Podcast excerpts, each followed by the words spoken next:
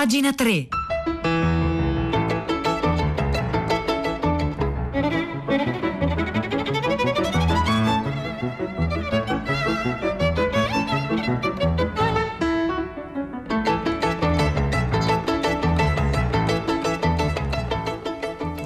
Le 9, 1 minuto e 35 secondi di martedì 4 agosto 2020. Buongiorno a tutti e bentornati a pagina 3, la cultura nei giornali, nel web e nelle riviste da Silvia Bencivelli che anche oggi parla a questo microfono. Noi oggi sfogliando le pagine culturali dei giornali abbiamo trovato storie di scrittori, storie di scrittori che forse oggi ricordiamo in maniera diversa da come loro avrebbero voluto, raccontiamo in maniera diversa o insomma che sono diventati qualcosa nelle nostre, nei nostri nelle nostre librerie, nelle nostre memorie. Uno di questi è certamente Bukowski, un vecchio sporcaccione per cento anni di gioventù. Lo descrive così un articolo sul messaggero di oggi, eh, scusate, sul mattino di oggi a firma Giuseppe Montesano.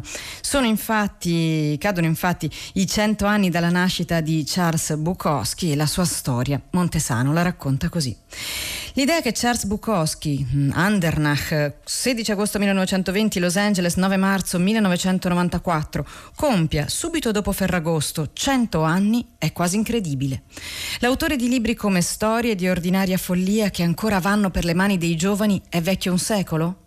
La sua risposta più probabile a una simile questione sarebbe che non gliene frega un accidente di niente, che non ha tempo da perdere con i compleanni e gli anniversari, perché deve bere e giocare ai cavalli e toccare una donna. Insomma, vivere. Ma noi invece possiamo provare a scendere nella contraddizione del vecchio sporcaccione che non ha mai voluto essere giovane, ma che è diventato una lettura per giovani. Il vero nome di Bukowski era Heinrich Karl perché era nato in Germania da una madre tedesca e da un padre americano ma di origini polacco-tedesche, che dopo la prima guerra mondiale e il matrimonio era rimasto in Germania, ritornando negli Stati Uniti a causa della grande crisi economica, mh, mm, eh, chiamando quindi poi il piccolo Karl col nome di Charles per farlo sembrare più americano. E Bukowski che bambino fu? Bukowski fu un bambino incerto tra essere tedesco o americano nei tempi del crollo del 1929, poi adolescente figlio di un padre spesso disoccupato nella Grande Depressione, poi un ventenne che studiò per due anni all'Università Arte e Giornalismo e Letteratura e pur di essere contro ripeteva slogan nazisti. Fu arrestato dall'FBI per renitenza alla leva durante la seconda guerra mondiale. Poi fu un trentenne negli States anni 50 ormai globali dei frigoriferi e televisori per tutti. Poi un quarantenne già vecchio, quando l'uomo mise piede sulla luna e Kennedy fu ucciso e si cantava Blowing in the Wind mentre lui scriveva e scriveva e pubblicava in riviste e rivistucole e faceva lavori e lavoretti per anni, fu impiegato alle poste. Poi a 49 anni pubblicò Post Office e negli anni 70 degli Yuppies e della nostra miseria attuale diventò finalmente Bukowski, diventò cioè uno scrittore di successo che vendeva anche il suo essere il dirty old man di una sua raccolta di storie, un successo decretato dallo scandalo e da lettori che lo leggevano come un prolungamento e aggiornamento dell'underground e dell'on the road.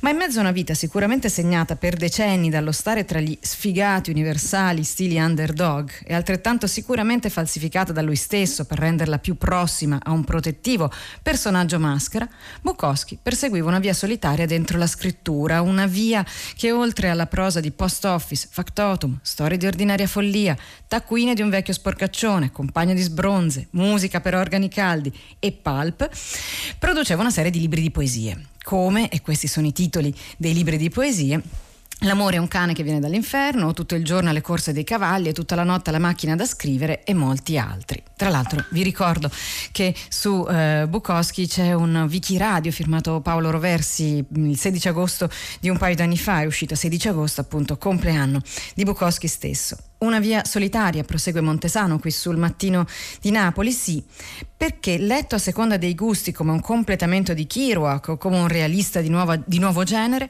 Bukowski è invece uno scrittore fuori dalle categorie dell'ultimo mezzo secolo, compresa ovviamente quella del postmoderno. Il vecchio Book è uno scrittore in cui non c'è né neo né post ma invece una formalizzazione del linguaggio che non ha niente di realistico, almeno quanto non ha niente di realistico la lingua di morte a credito o di tropico del cancro. Cioè una formalizzazione assoluta che ha come tema apparente la realtà e come forma reale il ritmo e nient'altro che il ritmo. Ossia, spiega Montesano, basta mezza pagina di Bukowski in americano ma anche in italiano per sentire che a lui non importa nulla di ciò che racconta, ma gli importa lo stile del raccontare, uno stile ottenuto anche attraverso una sorta di personale scrittura automatica di cui parlò spesso, una scrittura generata dalla rottura del principio di censura che regge la logica del racconto una scrittura strutturata in profondità sulla mancanza di significato logico della musica, con la conseguenza che forse la sua poesia va ancora più lontano della sua prosa. Con questo ritmo eccitato dalla realtà, Bukowski non raccontò più Re Lear e Lady Macbeth, ma la quotidianità e la subquotidianità, perché lo sporco fu il propellente abissale della sua forma. Un dirty, cioè sporco, che è lo scarto, il sotto, il basso, il sesso, la morte, lo schifo e tutto ciò che sta nella vita opaca inutile, eppure amata e vissuta di un abitante della contemporaneità che non vuole né progresso né regresso, ma solo gli attimi o le ore in cui il ticchettio della macchina da scrivere che ritma il tempo lo porta fuori dal tempo, scritto adesso con la T maiuscola. È per questo che i neo e i post sono morti e Bukowski è giovane. Questo è Bukowski, un vecchio sporcaccione per cento anni di gioventù, scritto da Giuseppe Montesano per il mattino di Napoli in occasione appunto dei cento anni dello scrittore Charles Bukowski.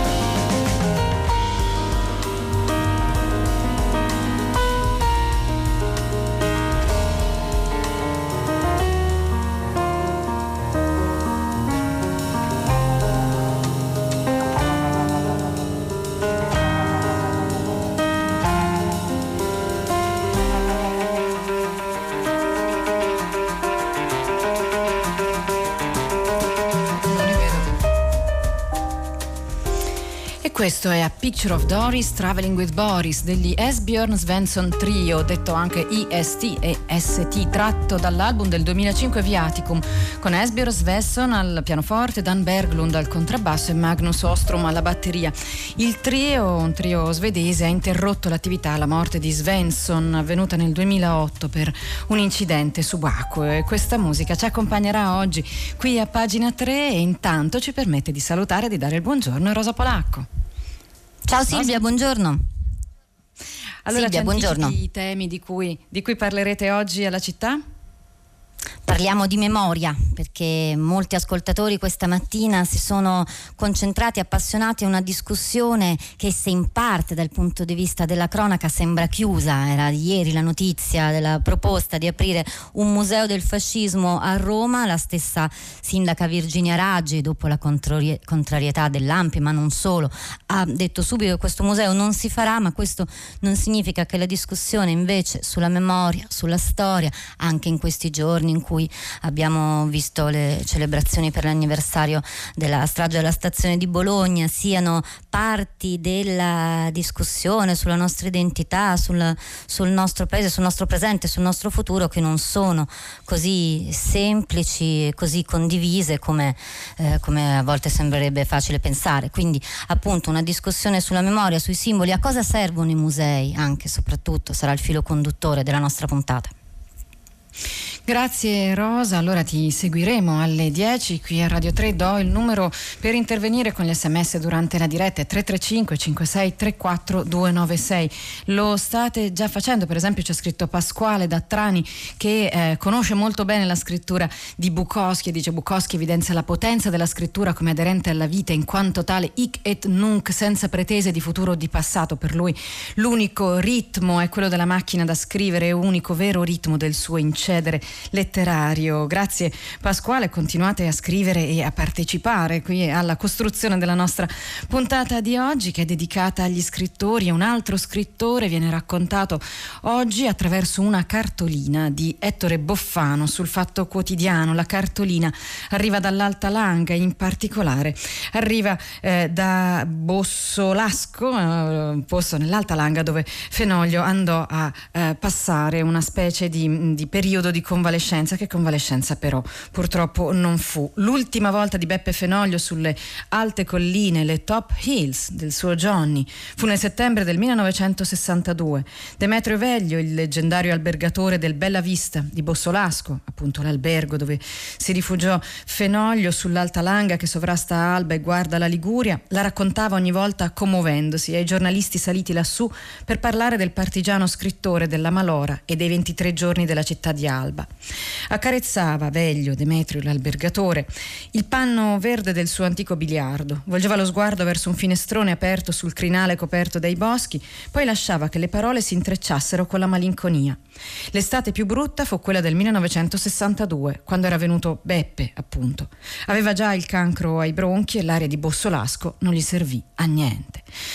Lo scrittore in quei giorni non aveva ancora capito mh, mm, quale fosse il suo problema, sperava di farcela e continuava a dare nomi meno terribili a quella brutta bestia che gli divorava il respiro, pleurite, asma bronchiale, principio di tubercolosi, anche se il suo sguardo e i suoi pensieri si erano fatti più scuri.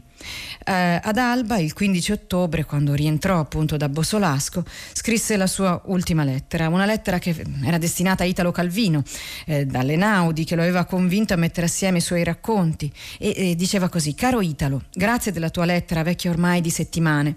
La vedo purtroppo appena ora, rientrando da oltre un mese di confino in alta collina, appunto di ritiro in albergo. A Bossolasco mi fa- mi è infatti sopravvenuta una molto seria affezione polmonare per la cui risoluzione occorreranno un bel po' di mesi.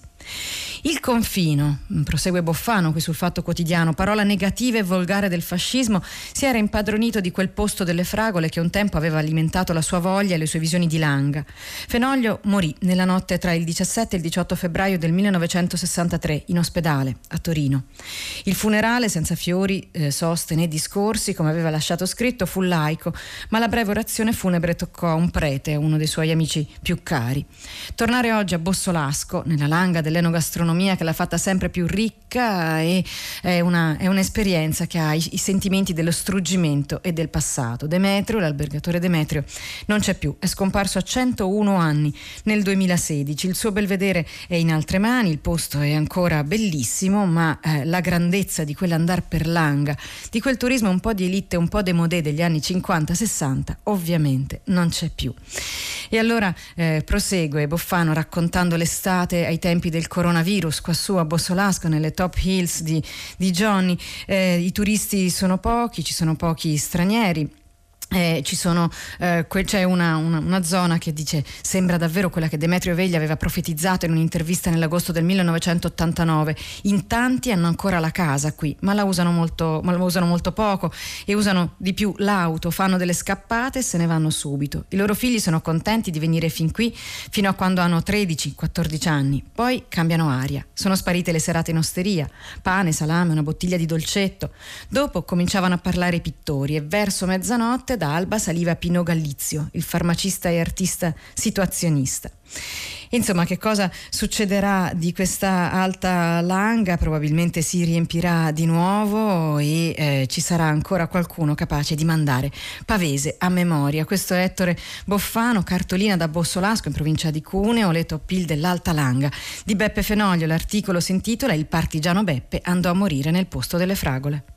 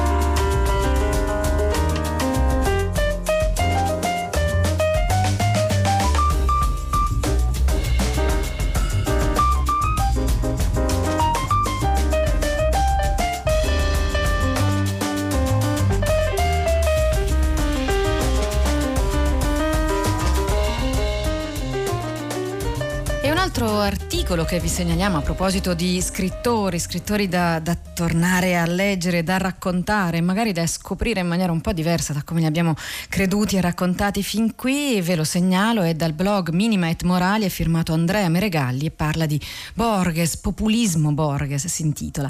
Tra le semplificazioni attorno al nome di Borges, quella che più mi disturba e al contempo interessa è relativa alla sua presunta esclusività. Quando si dice Borges si intende lo scrittore per pochi, il cerebrale, l'intellettuale, il mentale Borges, lo scrittore per gli scrittori, per gli uomini, ovviamente uomini, di cultura, per i professoroni, gli acculturati, i borghesi con il vizio dell'ipercorrezione, per i vincenti e altre stupidaggini simili.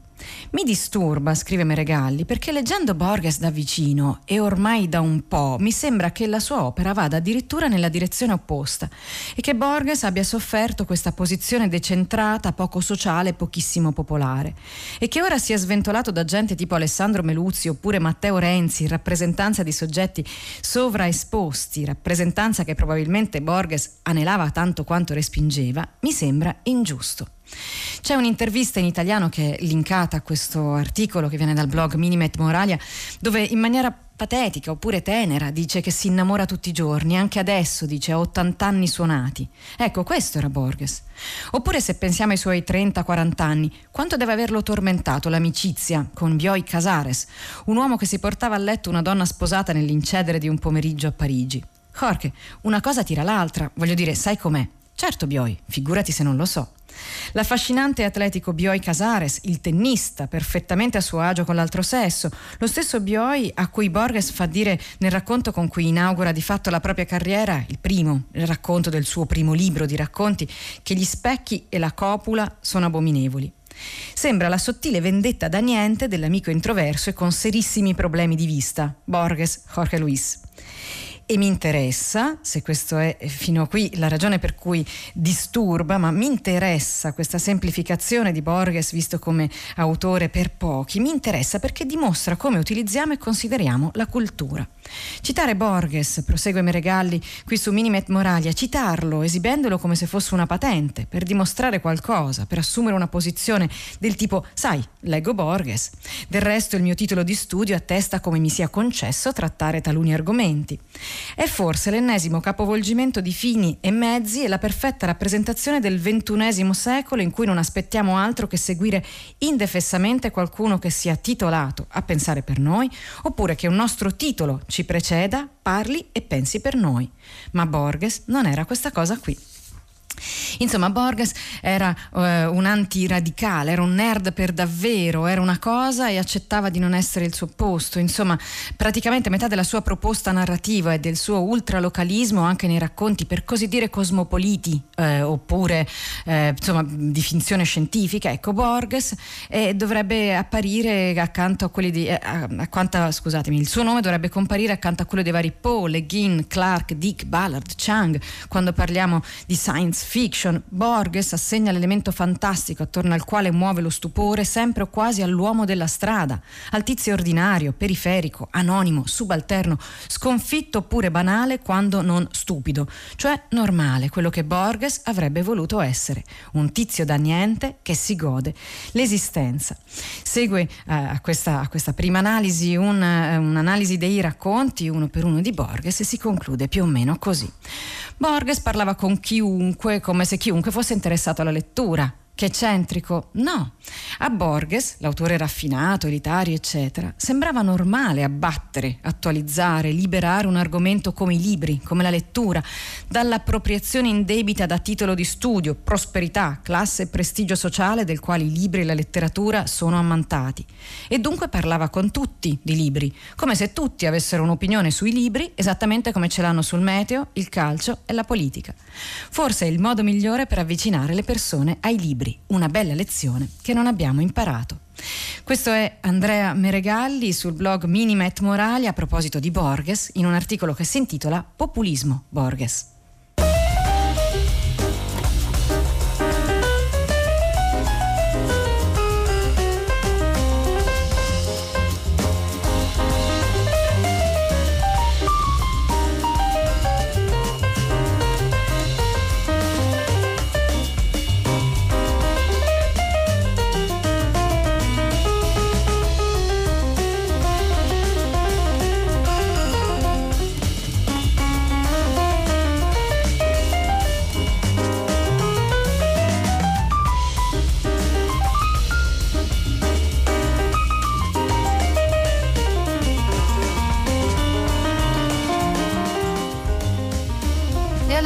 9, 21 minuti e 58 secondi continuiamo a parlare di scrittori, lo facciamo adesso grazie a un blog che si chiama Pietre Parlanti, un blog di Annalisa Reggi che racconta le targhe, le pietre, le lapidi che si trovano in giro per la città di Roma, una è dedicata a Truman Capote.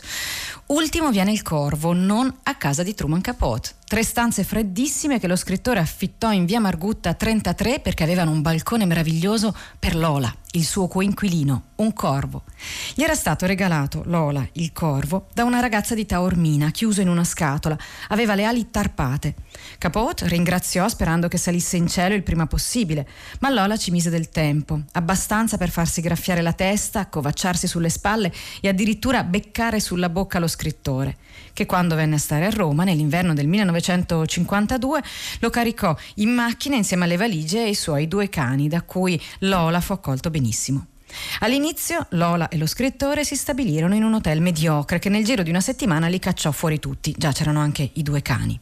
Capoto riparò allora in via Margutta, stradina, diceva lui, resa famosa da cattivi pittori, gatti senza padroni e gattare. Sei rampe oscure e ripide erano, e alla fine delle quali erano in un attico perennemente ghiacciato che Capote affittò solo per il terrazzo che dava su una tranquilla miniatura di tetti arancioni e finestre che Lola apprezzò fin da subito. Non se ne andava quasi mai, gli piaceva appollaiarsi sul bordo del parapetto di pietra, stiamo parlando del corvo, e osservare il traffico sulla strada acciottolata, oppure quando saltava fuori il sole, faceva il bagno nella zuppiera argentata riconvertita in vasca da bagno.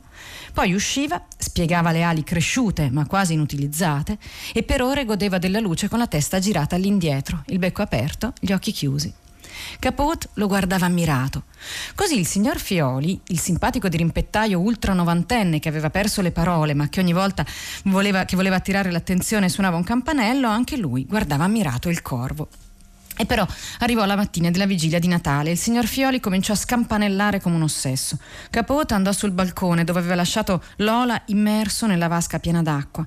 Era disteso sul parapetto senza accorgersi di un gatto un gatto giallastro dagli occhi di vetro che stava per al, balzargli al petto. Capot gridò Lola, Lola. Lola capì e saltò giù per schivare gli artigli. Lola, vola, Lola, gridò Truman ancora, ma Lola non riuscì ad agitare quelle ali di frolla, precipitando sopra un camion della nettezza urbana. Capot scese di corsa le sei rampe di scale oscure, si sbucciò anche un ginocchio, ruppe gli occhiali, arrivando a scorgere il mezzo fermo a un semaforo. Ma quando venne il verde era troppo lontano e fu troppo tardi. Lola se ne andò via per sempre sempre, da via Margutta e dalla sua vita. In quest'attico di via Margutta Capote scrisse i dialoghi inglesi di Stazioni Termini di Vittorio De Sica e la sceneggiatura del Tesoro dell'Africa di John Huston, dal cui set ogni tanto si allontanava per telefonare e sapere come stava Lola. Qui sul palazzo, appunto in via Margutta 33, oggi a Roma non c'è però una targa dedicata a Lola, ma c'è una targa dedicata a Carlos Federico Saez, un pittore uruguaiano dalla storia altrettanto affascinante, morto molto giovane. Questo racconto l'abbiamo preso dal blog blog Pietre Parlanti e parlava di Truman Capote.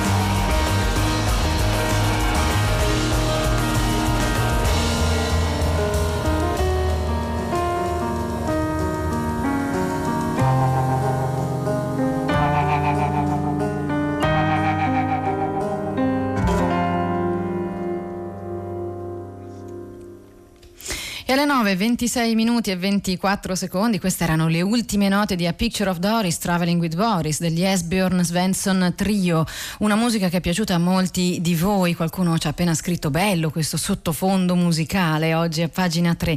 Noi a proposito di musica vogliamo chiudere la puntata di oggi salutando anche Valentina Lo Surdo che è pronta a prendere il microfono tra pochi minuti e lo vogliamo fare con un articolo che racconta una storia poco conosciuta, pop e jazz a Palermo nel 1900 1970 la Woodstock del Mediterraneo.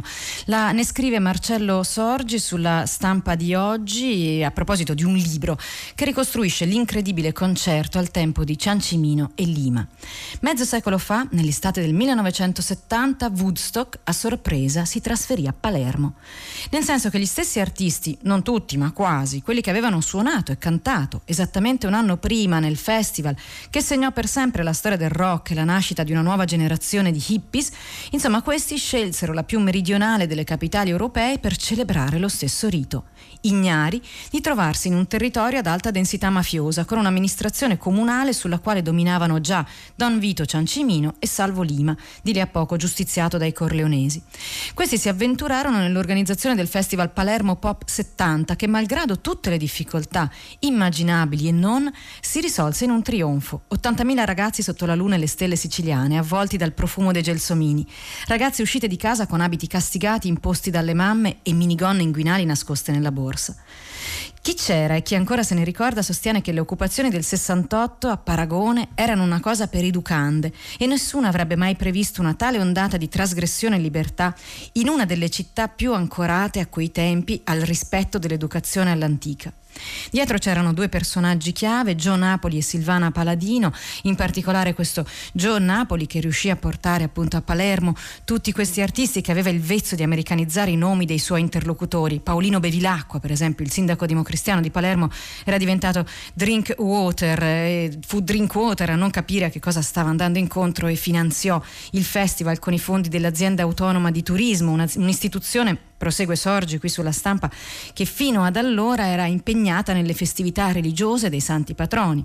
Poi c'era Good Woman, Sergio Buonadonna, il critico musicale, critico dell'ora e che è appunto autore di questo libro delizioso che racconta la storia della Woodstock del Mediterraneo, Palermo che nel 1970 diventa capitale del pop e del jazz nel Mediterraneo. Insomma, altri personaggi e altre storie che racconta Marcello Sorgi qui in questo articolo sulla stampa di oggi.